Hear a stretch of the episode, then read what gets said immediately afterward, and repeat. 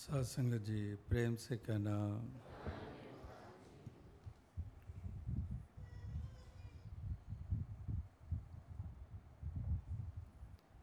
सत्संगत अभी यहाँ लेस्टर में पहुंचकर आप सभी के दर्शन करने का अवसर मिल रहा है।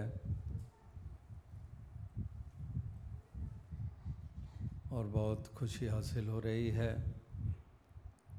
यूँ तो जब कभी भी यूके पहुँचना हुआ तो अक्सर लंदन भवन में आते ही संगतों के दर्शन होते रहे हैं। या एक दो बार कहीं बर्मिंगम भवन पे तो अब की बार सीधा ही वेरोना इटली से गैटविक उतरने के बाद यहाँ सीधा लेस्टर में आप सभी के दर्शन हो रहे हैं और बहुत खुशी हासिल हो रही है।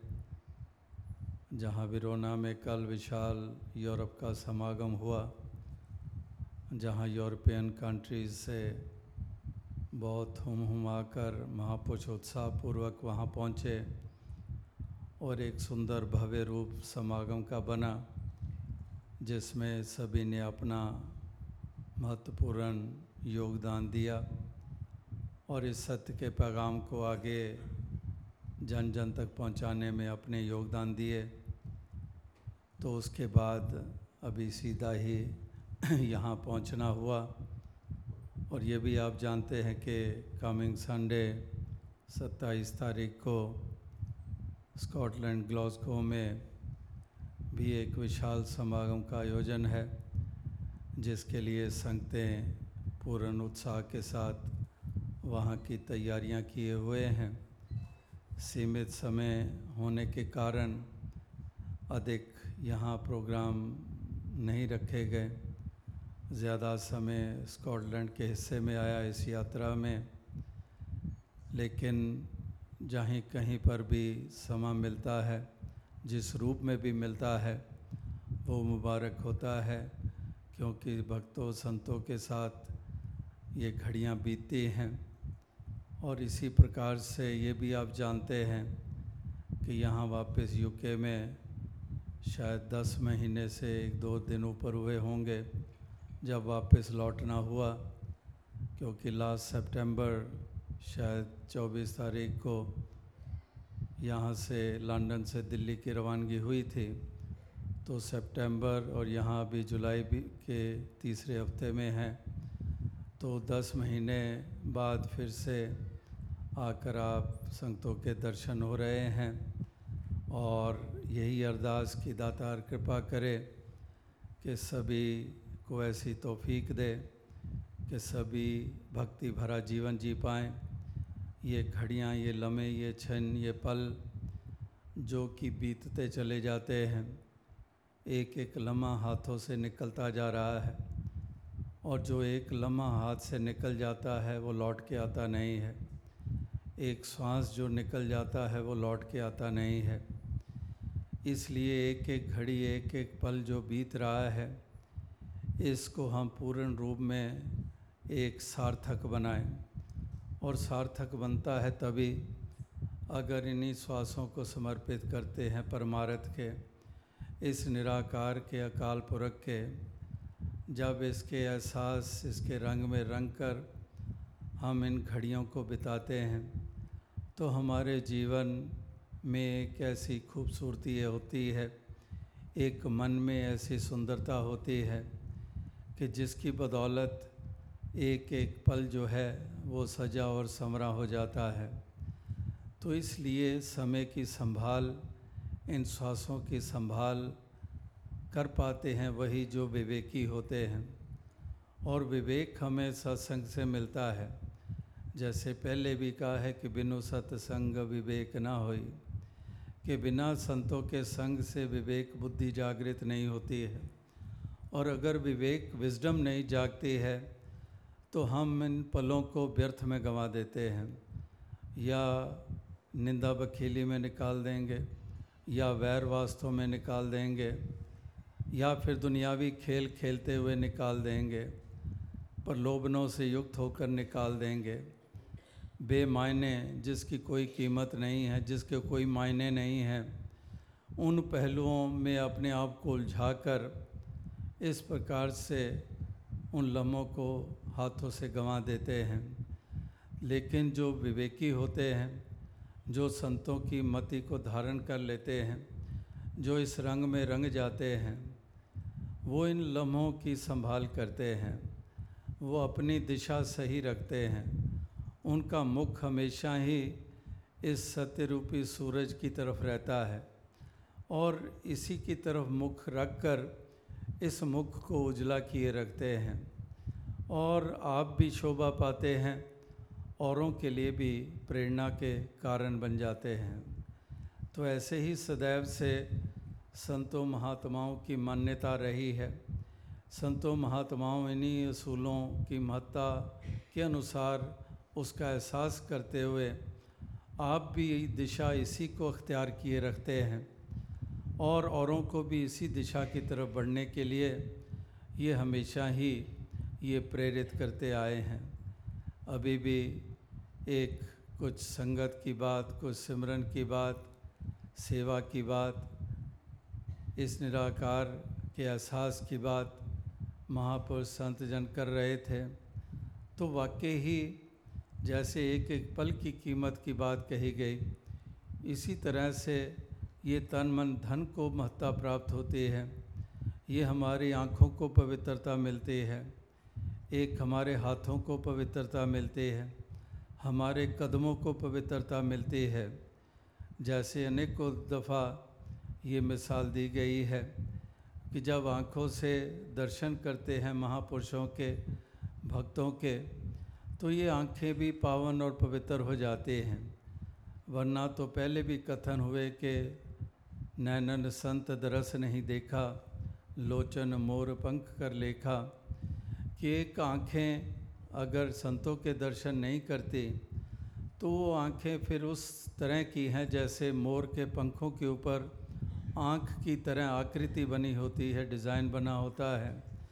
तो वो केवल डिज़ाइन होता है, आकृति होती है, लेकिन आँखें नहीं होती हैं।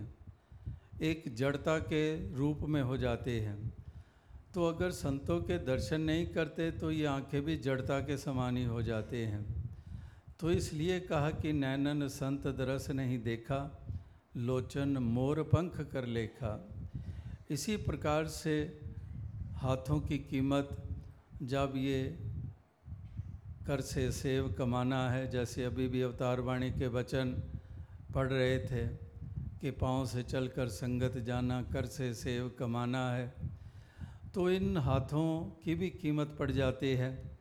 जब ये हाथ भी हम सेवा में लगाते हैं, किसी गिरे हुए को उठाने में इन हाथों को लगाते हैं तो इन हाथों की भी कीमत ये पड़ जाती है। अगर रसना की बात करें, ज़ुबान की बात करें तो ज़ुबान भी वही मुबारक जो ज़ुबान इस निराकार का गुणगान करती है। जिस ज़ुबान से परमारत की तरफ़ प्रेरणा भरे शब्द निकलते हैं, जो वाणी मीठी की, वाणी के रूप में जो इस्तेमाल की जाती है तो ये रसना भी ये पवित्र हो जाती है। तो महापुरुषों ने कहा है कि रसना जपे ना नाम, ता तिल तिल कर कटिए। तो इस रसना की कीमत भी फिर परमारथ के कारण है। इस निराकार के भक्ति के अंतर्गत इसके रंग में रंगे, रंग कर जब वाणी का भी इस्तेमाल हो रहा है तो तब ये वाणी मुबारक है। वरना तो यही वाणी जो है यही ज़ुबान कहर ढा देती है। यही ज़ुबान पता नहीं कितने दिल दुखा देती है। यही ज़ुबान पता नहीं निंदा बखीली में उलझ कर किस तरह से अपने मन को और ज़्यादा पलीत करते चले जाते हैं। तो इस वाणी की भी कीमत, ज़ुबान की भी कीमत, वो तभी है अगर इसका इस्तेमाल एक कल्याण के लिए लगता है, अपने और औरों के लिए।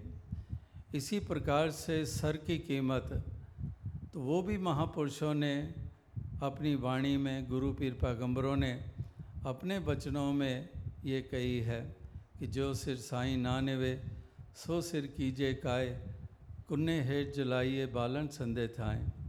कि सर की भी कीमत तभी है, अगर ये साईं के आगे झुकता है, अगर ये संतों के आगे झुकता है तो ये सर की कीमत है।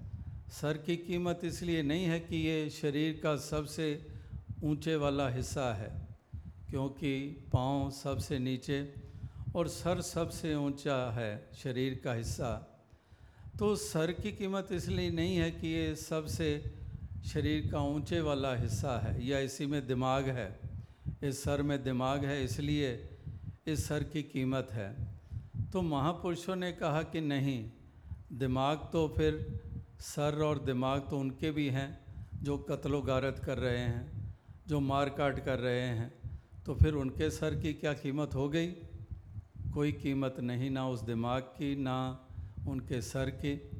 तो सर की भी कीमत तभी कि अगर साईं के आगे झुकता है, अगर संतों के आगे झुकता है तो तब सर की कीमत पड़ा करती है।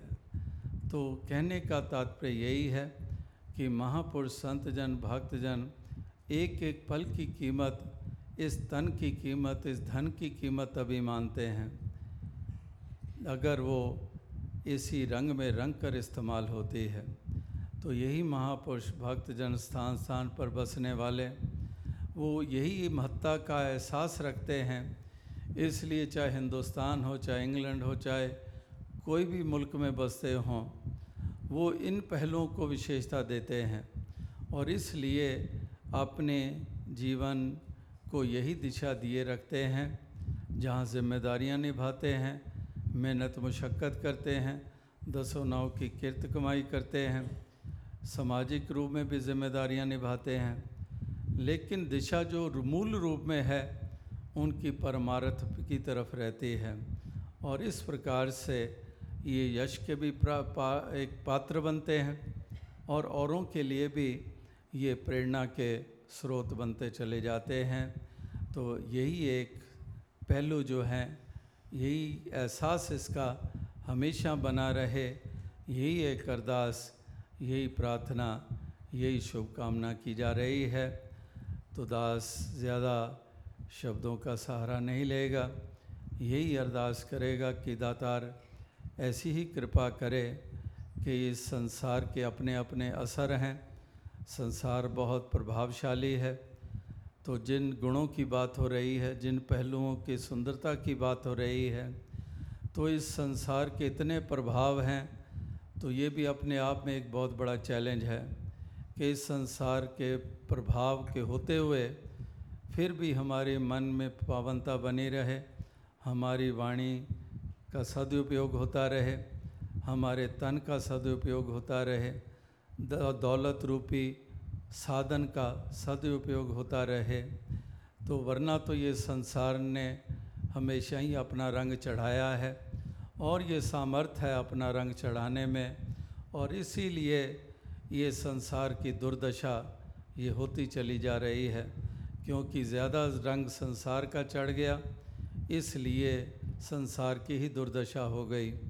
तो इसलिए इसी दुर्दशा से बचाव के लिए एक रंग चढ़े तो नाम का रंग चढ़े, भक्ति का रंग चढ़े और इसी रंग में रंग कर सभी आनंद प्राप्त करते रहें और आगे से आगे बढ़ते चले जाएँ।